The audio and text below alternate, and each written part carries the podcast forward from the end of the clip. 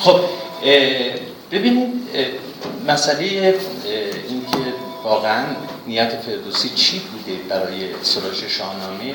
اخیرا یک کتابی رو دوست قدیمی بنده دکتر محمود امی سالار که همکار ما هم بود در با دکتر خالقی تو این چاپ تصیح شاهنامه.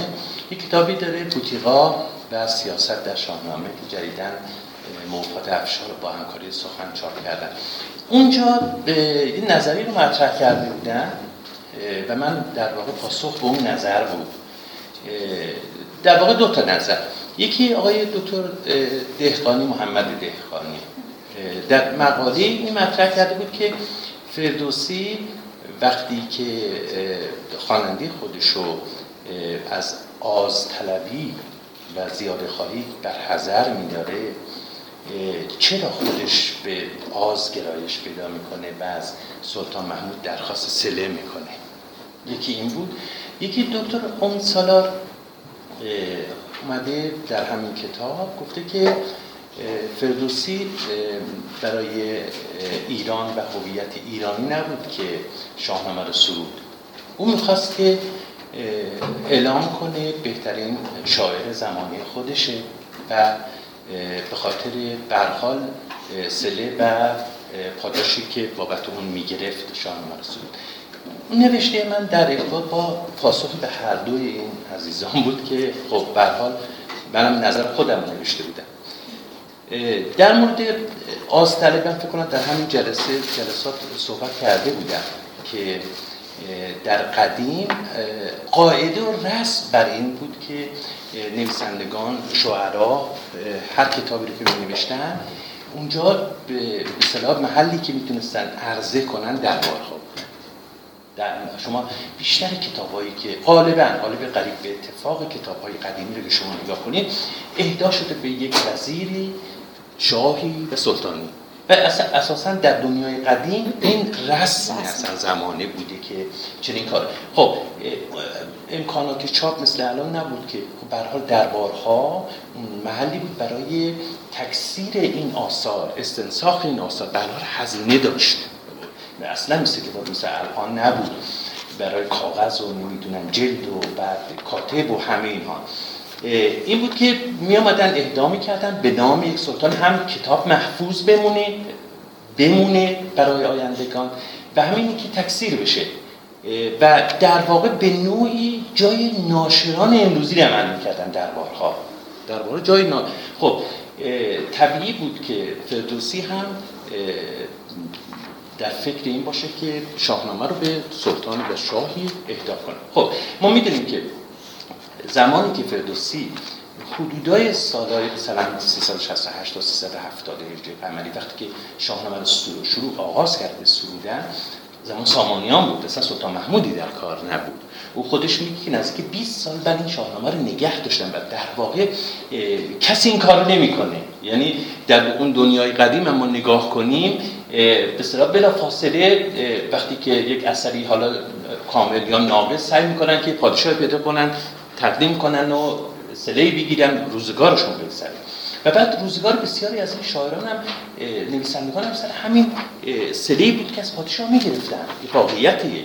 و بعد در حکم حق و تعلیف دنیای امروز رو داشت. یعنی شما تصور کنید که امروز بنده کتابی رو هم به ناشری میدن و اون ناشر حق و تعلیف میمند با اون زندگی مونه بسیاری از این نویسندگان شعرا امروزه هم اصلا همین کارو می‌کنن. ناشرات حق تلیف زندگی. اون در اون زمان هم به همین شکل بود. و هیچ چیز بدی نبود. یعنی امروزه ما تصور می‌کنیم که مدح سلطانی یا شاهی و درخواست سله خیلی نامعقوله اصلا در دنیای قدیم اینجوری نبود و هیچ کس هم از این نظر فردوسی رو محافظه نکرده. و امروزه با در واقع با توجه به زمانی ماست که میان چنین مسائل رو مطرح کنن بنابراین اصلا نه آسوبت آستلبی فردوسی یک هنجار اجتماعی در اون زمان بوده یک هنجار بوده یک نرم بوده که کتاب رو اهدا کرده و ما می‌بینیم که خب برخلاف بسیاری از نویسندگان شعرا اصلا سله هم نگرفت. واقعا هیچ نگرفته یعنی بابت سی سال کارش و آنچه اندوخته هم داشت پای همین شاهنامه گذاشت و در نهایت هم هیچی نصیب به نصیب نبود. این این مسئله بود که در واقع به کوتاهی پاسخ دکتر ابراهیم دکتر محمد دهخانی بود. در مورد به صلاح پاسخ به این دوست عزیزمون هم دادم دکتر محمود امید سالار.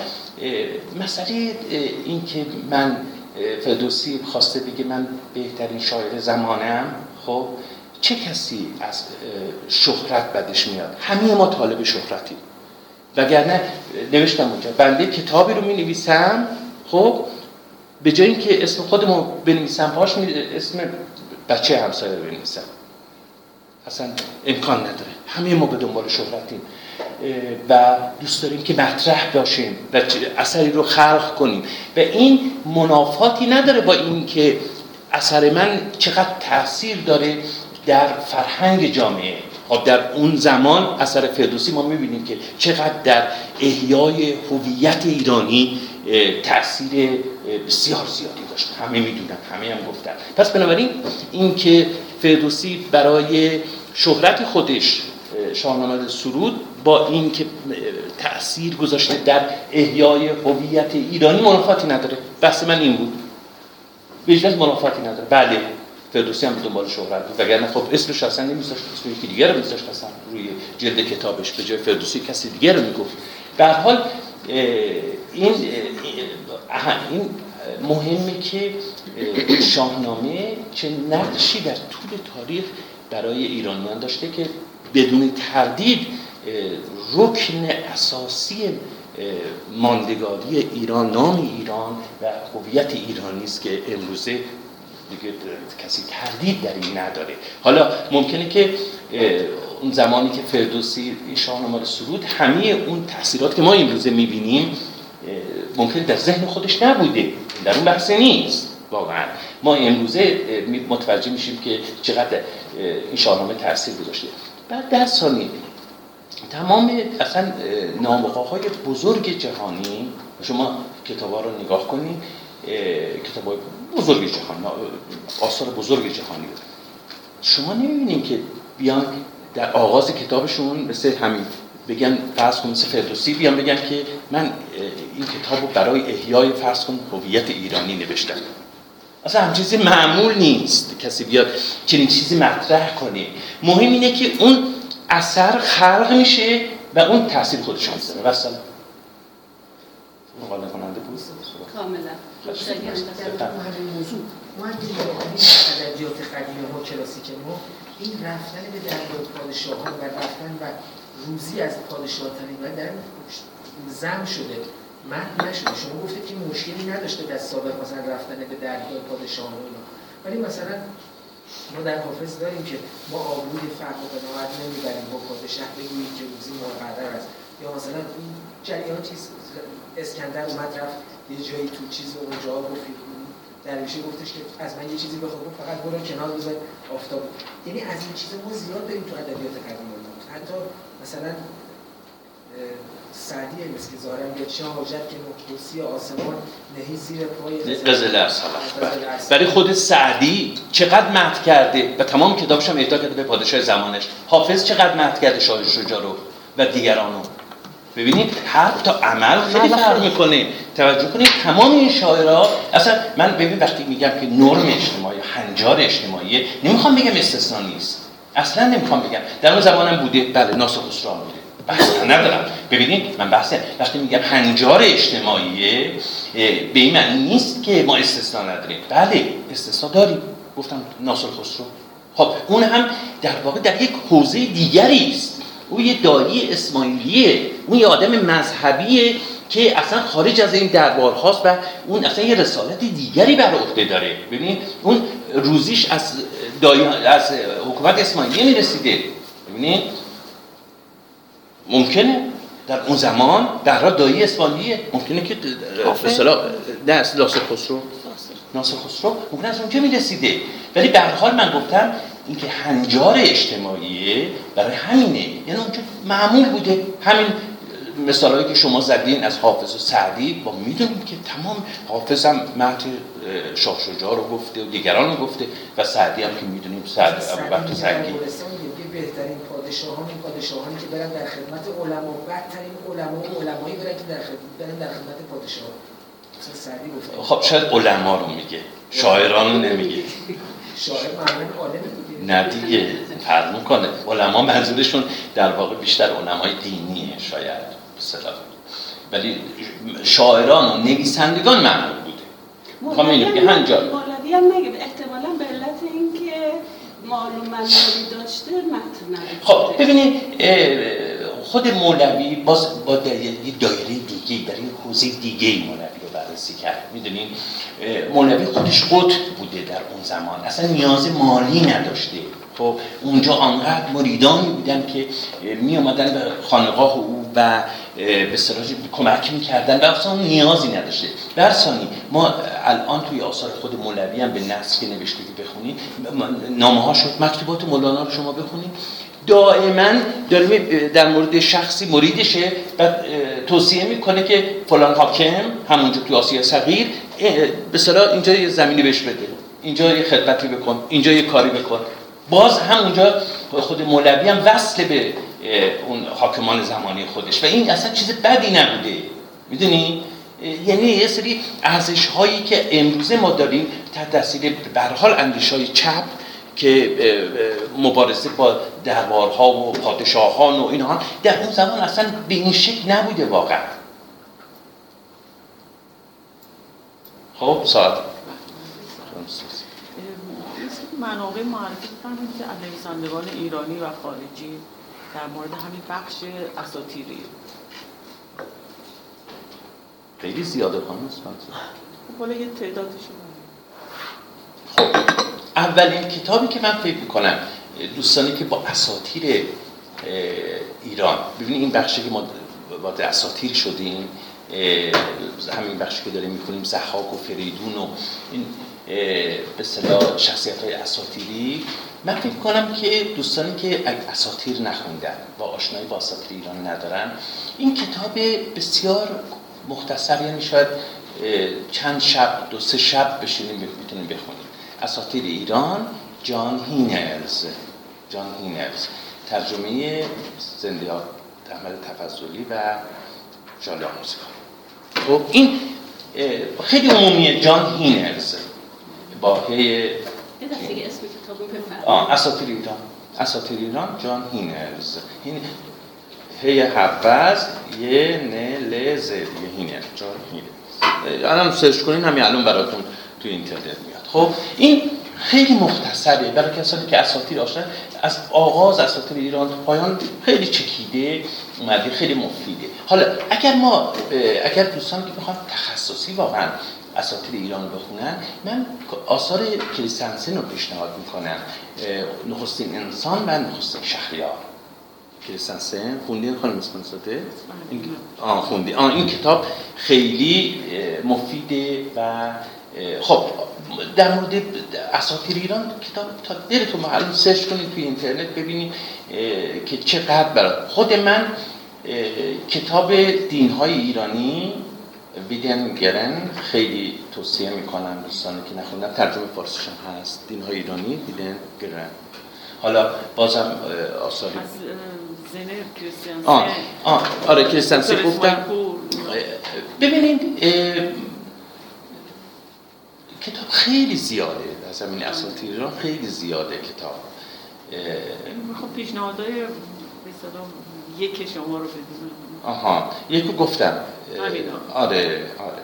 بازم ذهنم اومد حتما میگم به شما. شما این اساتیر که مال یونان و اینا هست هیچ مشابهتی گاهی با من ما داره نداره. گاهی خیلی آره هم داره. ببینید من فکر کنم جلسات اول توضیح دادم که به حال ما و یونانی ها یه میراث مشترک هندو ایرانی هم هندو اروپایی هم داریم. یعنی میگن میراث مشترک هندو اروپایی دیگه. ببینید یه مثال زدم. مثلا زروان ایزد زمانه است دیگه. ما همه چیز رو میگن که برای روزگار و زمانه. بحث می‌کنن و میگن اونه که سرنوشت بشر رو رقم می‌زنه. خب توی دنیای هند باستان بریم. درست همین زمانه هست. باز همین نقش رو داره به نام کالر خب؟ بعد توی یونان باستان که بریم کرونوس چنین نقش رو بازی می‌کنه. می‌دونید ما با یه سری سنت های هندو ایرانی سرکار داریم.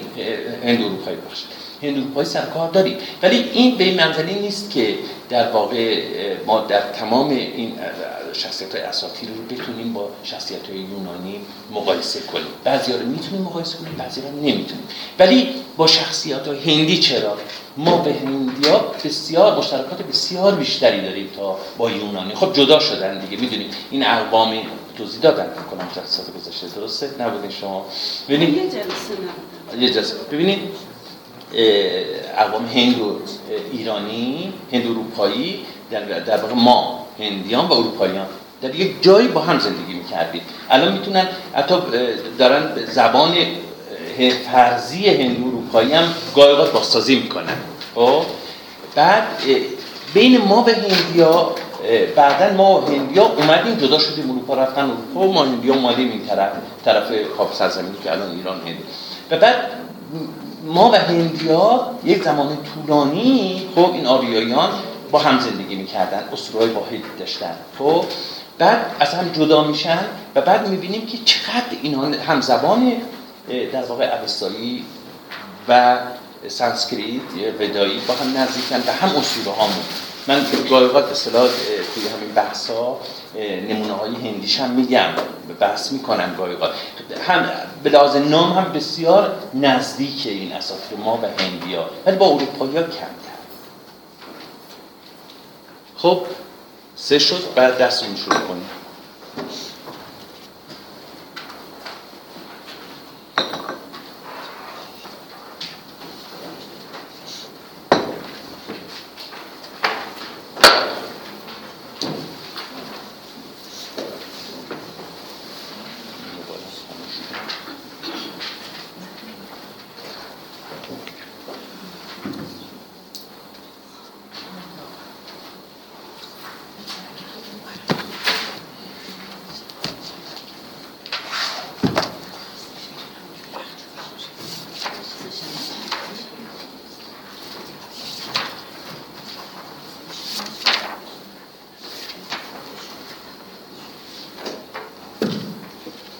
فکر کنم تا بیت 88 خوندیم نه؟ بله خب درسته.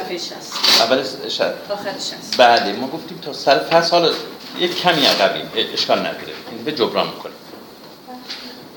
جان؟ نه آره ولی من یه بخشی رو در نظر می‌گیرم برای هر جلسه ای سعی می‌کنم که اون اونو به حال بلاز کمیت هم مهمه که پیش بریم. چون حجم شاهنامه می‌دونین دیگه چقدره. خب خاموش کرده بودم.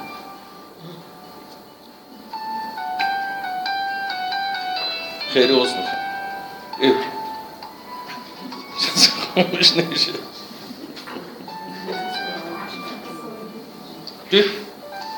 شاید ریمایندره. نه. دیگه. نه دیگه بس خاموشش کن.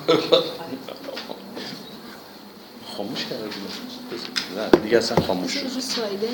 نه سایلنت گذاشته بودم نمیشه زنگ ها بود کنم اشتباه کردم. خب خاموش کردم مثلا بسیار. جهاندار پیش از تو بسیار بود. اگر یادتون باشه این خوابگزارا و اختر ماران یا اختر شماران میان و خواب زحاک رو تعبیر کنن. یادتون هست؟ بعد یکی بالاخره زیرک نامی پیدا میشه و زیرکنامی پیدا میشه و جرأت می‌کنه که این تعبیر خواب به زحاک بگه. داستانی شد.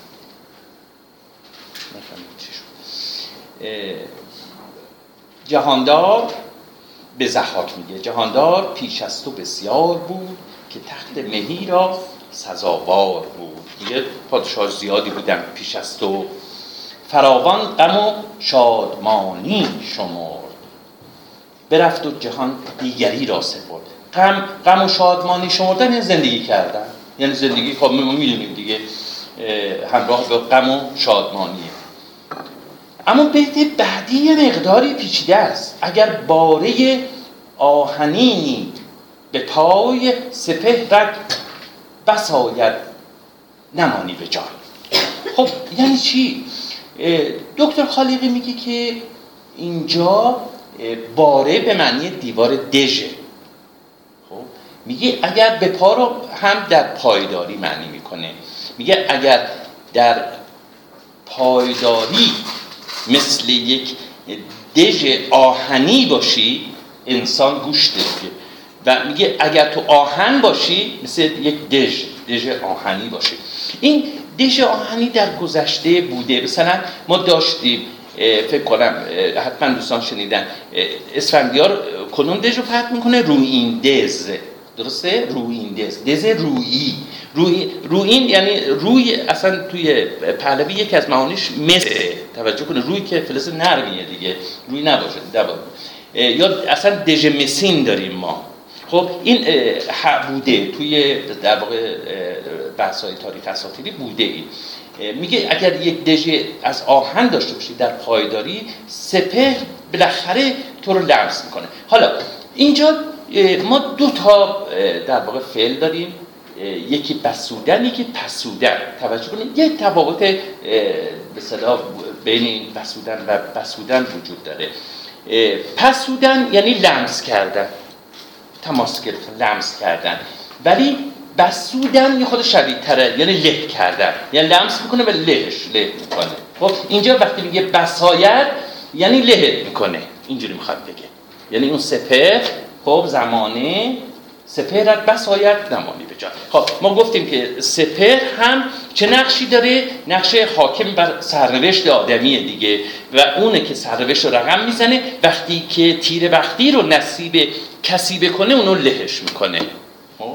و اینجا هم این خوابگزار داره این نوید رو به زحاک میده. این در واقع بسلا رو به زحاک گوش سرد می‌کنه که میگی که اگر زمانه با کسی ناسازگار باشه ولی و کسی زمان مرگش فرارسیده باشه اگر در یک دژی که از آهن هم باشه این سپر لگت کوبش می‌کنه لگت مالش می‌کنه و از بینش می‌بره. خب این تفسیری که به حال دکتر خالقی داره. خب من احترامم می‌ذارم به استاد عزیزمون. ولی ما اگر بیایم اینجا تشبیه در واقع شاید انسان به دژ شاید خیلی معقول نباشه. ولی من تصور می‌کنم شاید این تفسیر هم بشه در کنار این مطرح کرد. ببینید من بارها گفتم گاهی اوقات تفسیرهایی است که وقتی خودم مطرح می‌کنم نظر خودم میگم و خیلی تاکید می‌کنم که همین درسته. ولی در مواردی به حال در کنار تفاس تفسیرهای دیگه یک احتمالی هم باید در نظر بگیریم. این باره رو پاره بخونیم. اگر پاره آهنینی خب بعد به پایم در بعضی از نسخه به جای داره که جاش عوض میشه. پای میده توی نسخه بعد جای میاد توی اینه.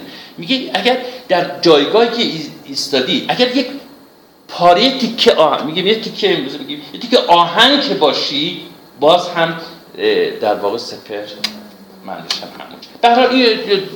این نظریه در کنار اون نظر من می‌خواستم فقط توجه داشته باشم. این بسایت سایش نیست. سایش دیگه بعد بسایش. بسودن سایش سایش. نه نه اینجا یعنی زمانه تو رو یعنی آهن ببین در تقابل با آهن دیگه ببینی؟ میگه اگر آهنم باشی تو رو سودن دیگه. خب تو رو له می‌کنه.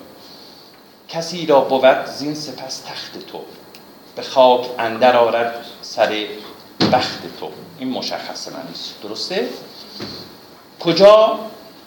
نام او آفریدون بود. کجا نام او آفریدون بود؟ زمین و زمین را سپهر همایون بود. خب اینجا اولا من روی واژه آفریدون ببین فریدون هم تو شاهنامه داریم آفریدون هم داریم. خب این آفریدون از کجا به وجود اومده؟ خب تصور می‌کنن بعضیا که به خاطر وزن شاهنامه فردوسی این کار کرده خب فریدون با آفریدون تبدیل کرده. یا تصور... یه نظر دیگه هم داشتن که خیلی تعجب کردن. اون استادی که این نظر رو داده و خیلی در حال معروفه. میگه شاید تصور کردن که از ریشه آفریدنه. از واژه آفریدن بعد آفرید آفریدون خیلی واقعا تعجب کردم. هیچ کدوم از این دو نظر درست نیست. ببینید من فکر می‌کنم باز توی جلسه توضیح دادم. مجبورم به خاطر آفریدون اگر تکرارم میشه اشکال نداره. ببینید در پهلوی خب خیلی از واژه و نام ها ما میگیم خوشه سامت آغازی بوده. یعنی اینکه الان امروزه ما به اصطلاح دو تا سامت رو به سختی می‌تونیم تلفظ کنیم. مثلا واژه لوستر که اومده ما لوستر میگیم دیگه یه مثبت بینش میاریم این ویژگی زبان امروزی ماست خب که دو تا سامت رو پشت سر ما نمی حتی افغان ها این بی بی سی رو نگاه کردیم اون جمال حتی میگه اوزر. خواهی می‌کنم. شنیدین؟ همینه همینه. اون بازم دو تا سامت پشت سرمه بعد یه مثبت وسطش میاره. خب؟ بعد در بسیاری از واژه ها به همین شکله. خب؟ فریدون هم همینجوره. یعنی در پهلویش فوره بینش مثبت نیست. توجه کنید. اینو میگیم خوشه سامت آغازی. یعنی اون در واقع هایی که سامتن خب دو تا سامت یا سه تا سامت حتی در اوستایی پشت سر هم باید تلفظ می‌شد. خب بعد در زبان فارسی در زبان فارسی نو این خوشه ها شکستن. خب این خوشه ها به چند طریق شکستن؟ یکی اینکه بینشون مثبت قرار می‌گیره ما میگیم فریدون. درسته؟ یکی که همزه آغازش قرار می‌گیره. خب نمونه های واژه های دیگه هم داریم رو بحث کنم مثل همین آفریدون. پس هر دو شکلش در واقع این اتفاق افتاده در مورد فریدون. پس این منچه تحول فریدون به آفریدون این همین شکستن خوشهای سامت آغازینه. خب؟ ببخشید عذر می‌خوام. من آخر جلسه چشم. من می‌خوام فقط درسی خود پیش بری یادداشت کنیم حتما بپرسید. این به صلاح اسامت همزه در آغازش قرار گرفت. آفریدون آفریدون. خب زمین را سپهر همایون بود.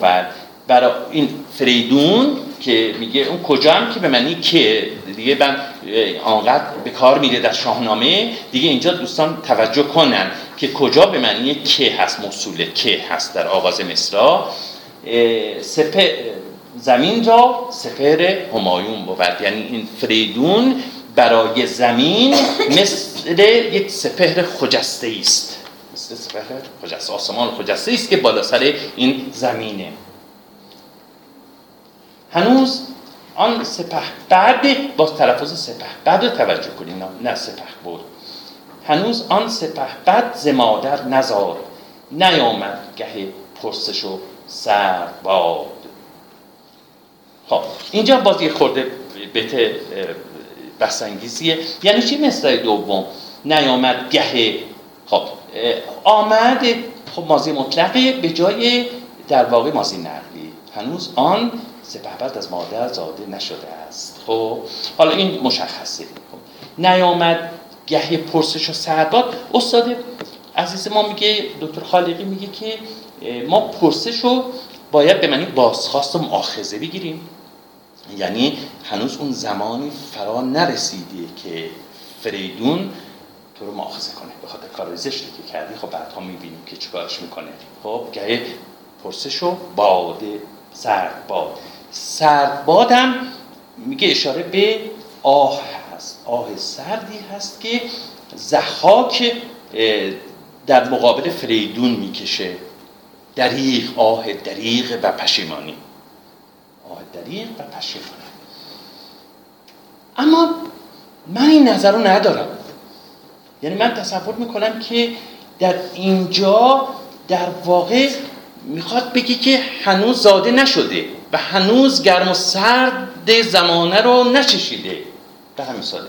من تصور می‌کنم که در اینجا اینکه ما بخوایم پرسش و سردباد رو به در واقع زحاک نسبت بدیم برای من یه مقدار غریبه. من تصور می‌کنم همین. یعنی بادی سردی بر او نوزیده که آزمایش بشه. ما این نمونه رو چنین ساختی هم در جاهای دیگه شاهنامه هم داریم. نیامد گه پرسش و سرد باد. یعنی که آزمون نرسیده. هنوز به مرحله نرسیده که در مقابل در واقع سرد و گرم امروز میگیم سرد و گرم نچشیده. خب؟ سردگی هم یعنی اینکه نیازی نیست به ترسیم ازش منظور نه نه نه اصلا اصلا اصلا نمی‌خواد بگه. میگه در واقع به نوعی می‌خواد مثل اول تکمیل کنه. او زاده نشده و هنوز به مرحله نرسیده که یه سری براحل آزمون در واقع زندگی رو پشت سر بگذارونه. بی تجربگی. خب بی تجربگی منظور این نیست که تجربه در هر کسی همینجوره. یک قاعده طبیعی زیست رو داره مطرح می‌کنه. خب چون زاید از مادر پرهنر به سان درختی شود بار بر. به مردی رسد برکشد سر به ماه. به مردی رسد برکشد سر به ماه. کمر جوید و تاج و تخت و کلاه. از ابزار می‌دونیم لوازم پادشاهی دیگه. کمربند کمربنده که می‌دونیم و تاج و تاج تخت و تاج کمر جوید و تاج و تخت و کلاه. خب شاید تصور کنید که اینجا یک حشفه نه؟ تاج همون کلاه همون تاج دیگه. ولی به کار میده در جای دیگه فراوان در شاهنامه داریم که این دوتا با هم میاد به بالا شد چون یکی سرو برز. سرو بلند.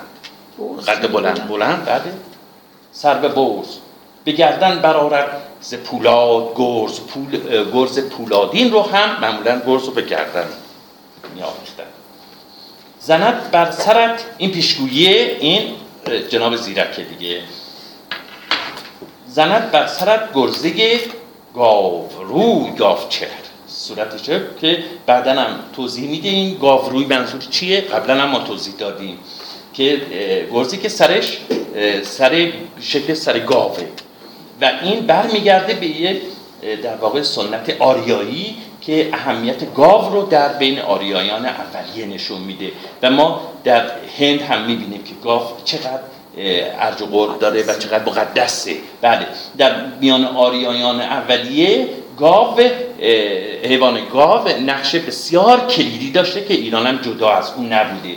و اینکه اینجا فریدون خب، فریدون میگه که گرزو یک نماد هم هست که از همون تقدس گاو در بین آریایان که میگه از سر گاو باشه این به اصطلاح بی جهت نیست. بعد بیشتر توضیح میده در همین داستان. ببندن دارد از ایوان به کویه خب تو رو دستگیر می‌کنه و میبندت تو از ایوان کاخ ایوان شاهی تو رو به کوی میاره. بدو گفت زحاک ناپاک دین. بدو گفت زحاک ناپاک دین. چرا بنددم؟ چیست از منشکین چرا منو به سارت می‌گیره و میبنده؟ چه کینه ای از من داره؟ دلاور بدو گفت اگر بخردی کسی بی بهانه نسازد بدی. یادتون هست من راجع به بهانه خیلی صحبت کردم در معنی که با امروزه کاملا متفاوته. اینجا یعنی سبب. بهانه اینجا یعنی سبب. یعنی هیچ کس بدون سبب بدی نمی‌سازه. و به اینم توضیح میده که همینجوری نیست که فریدون تو پدرش رو می‌کشی. گاو بر حالا بعد توضیح میده که پیشگویی یا چطوری در واقع مو به مو اجرا میشه. کار زمانه است دیگه. جهان را چه سازی؟ که خود ساخته است. جهاندار از این کار پرداخته است. این مضمونیه که در سراسر شاهنامه تکرار میشه. میگه جهان رو هیچ کس نمی‌تونه بسازه. جهاندار از ما اولش ساخته و همونجوری که در واقع ساخته همون اتفاقات میافته و انسان هیچ به تأثیری در این رویدادهایی که بر سرش میاد نداره. و اینجا هم همین. این اعتقادی که بر حال در در چیز خصوصا اعتقادات زربانی هست در شاهنامه هم فراوان هست. می‌بینیم تمام این رویدادها رو پیش بینی می‌کنه دیگه. و این می‌بینیم که مو به مو هم اجرا میشه. می‌دونی هیچ کس هم نمی‌تونه تن بزنه از این رویدادهایی که اتفاق میافته. کسی بی بهانه نسازد بدی. بهانه رو خودت به دست فریدون میدی که پدرشو می‌کشه دیگه. آفرین. براید به دست تو هوش پدرش. از آن درد گردد پر از کینه سرش خب در مورد معانی هوش من فکر می‌کنم توضیح دادم. درسته؟ اینجا باز یه معنی که تا حالا ما نداشتیم. تا حالا ما نداشتیم. گفتم هوش به معنی آگاهی و شعور. خب باز میاد تو شاهنامه هست. خب آگاهی و شعور امروزی هم داریم ما. یه هوش به معنی مرگه خب برا هوش در زاولستان بود. در مورد اسفندیار میگه. مرگش در زاولستان می‌کنه خب فراوان داریم بازی. اینجا هوش یعنی جان. پس یه معنی جدیدی رو اومد توی شاهنامه. توجه کنیم. هوش به معنی جان. خب میگه برایت به دست تو هوش پدرش پدر فریدون خب جانش به دست تو برمی آید یعنی جانش گرفته می شود خب جان پدر فریدون به دست تو که پیش داره اتفاق میاد می‌خواد اتفاق بیفته هنوز اتفاق نیفتاده خب؟ از آن در گردد پر از کینه یکی گاو برمایه خواهد بودن باز گاو توجه کنه به اون باز تقدیس گاو و اهمیت گاو در گفتم سنت هند و ایرانی. خب؟ یکی گاو برمایه خواهد بودن این گاو نقش بسیار مهمی داره اسمش هست برمایه. ببینید یه نکته رو من اینجا بخواستم دوستان توجه کنم ما در پهلوی نام این گاو برمایونه. خب نام این گاو برمایونه. در متن عربی قرر و یا قرر اخبار باز هم برمایونه. خب اینجا من تاکید بکنم من فکر کنم بازم اینم توضیح دادم. ما گفتیم که ما گفتیم که در واقع وقتی خدای نامه از پهلوی به نصر دری ترجمه میشه شاهنامه ابو منصوری. درسته؟ مدون میشه. و بعد دو کس از این شاهنامه ابو منصوری بهره بردن. خب، یکی سعالبی در قرار اخبار یکی تاریخ عربیه که به برادر همین سلطان محمود تقدیم میشه نصر. و یکی شاهنامه. پس ما الان اگر بخوایم بخش از اون شاهنامه مفقود منصور ابو منصوری رو بازسازی کنیم ما می‌تونیم این دوتا رو این دوتا متن با هم مقابله کنیم دست پیدا کنیم به اون متن اصلی که فردوسی بر اساس اون شاهنامه رو سروده. درسته؟ خب پس ما اینجا می‌بینیم که در قرار اخبار که منبعش منبع فردوسی بوده نام برمایونه پهلویش هم که برمایونه خب از پهلوی اومده دیگه به شاهنامه ابو منصوری. خب پس چرا تو شاهنامه برمایه است؟ کی دست برده؟ خب فردوسی به خاطر اینکه برمایون در وزن بحر, متقارب نمی گنجیده بسیاری از بسیار نام ها رو با اندکی تغییر داد که بتون در بحر متقارب بگنجونه.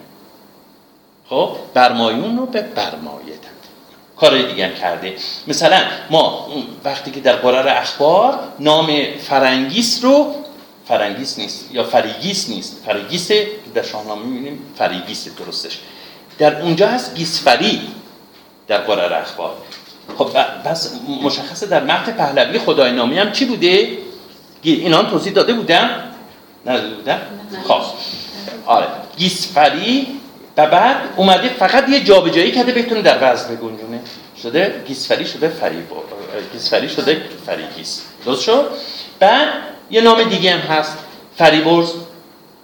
بعد توجه کنید که خود فردوسی با این نبوغ خودش یه نامهایی رو اونجا وضع می‌کنه که امروز هم خب می‌بینیم که چقدر نامها مثل فرنگیس که صورت و فریبرز هم همینجور بوده. یعنی برزفریه. یعنی در متن پهلویش بله برزفریه در قرار اخبار هم همینجور. خب یعنی در خود متن خدای نامه بوده برزفری توجه کنید. بعد دوباره باز اینو تغییر داده شده فریبرز. یعنی نامی که الان ساخته شده خب خیلی هم ایرانی استفاده می‌کنن این از زمان فردوسی به بعد رواج پیدا کرده و ساخته دست نابغه است به نام فردوسی.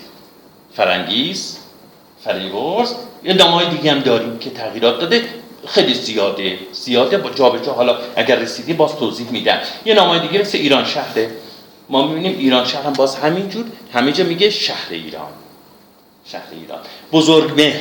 بزرگ مهر معروف دیگه. خب اونم باید بزرگ. نه نه. بزرگ مهر خب بازم اونجا اومده باز از یک امکان دیگه استفاده کرده. اون صورت معربش استفاده کرده. بوزرگ مهر.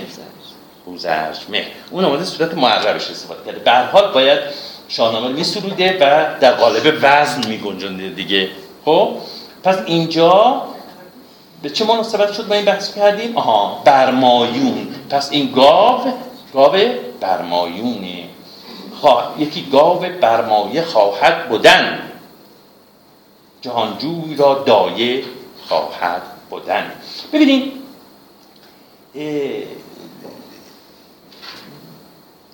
گاو برمایه دایه فریدوش. و در واقع می‌خواین رسیدم که اونجا توضیح میده راجع به گاو اونجا بحث بکنم پیش بریم.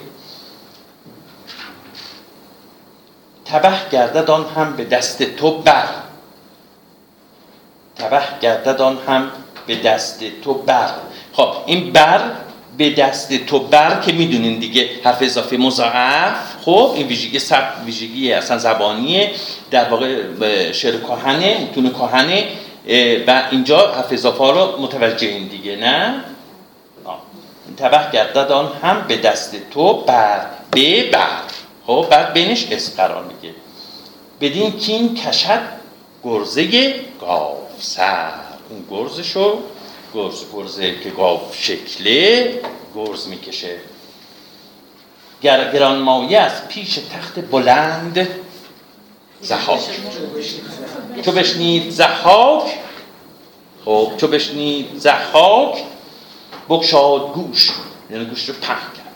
خیلی دقیق شد که بشنوید چیه داستان؟ ز تخت اندر افتاد و زور رفت. هوش.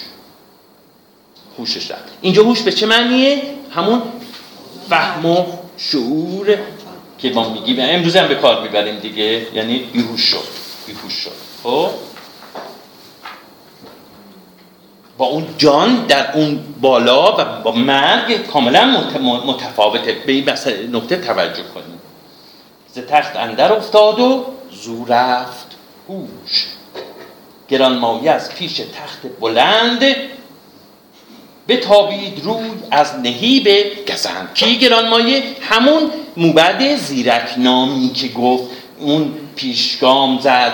خب و جرأت کرد این اخبار این در واقع پیشگویی رو به زخاک بگه ترسید. که الان اگر به هوش بیاد دیگه گردنشو بزنه. و از ترس اون از پیش تخت فرار کرد. فرار برقرار ترجیح داد. اون رفت.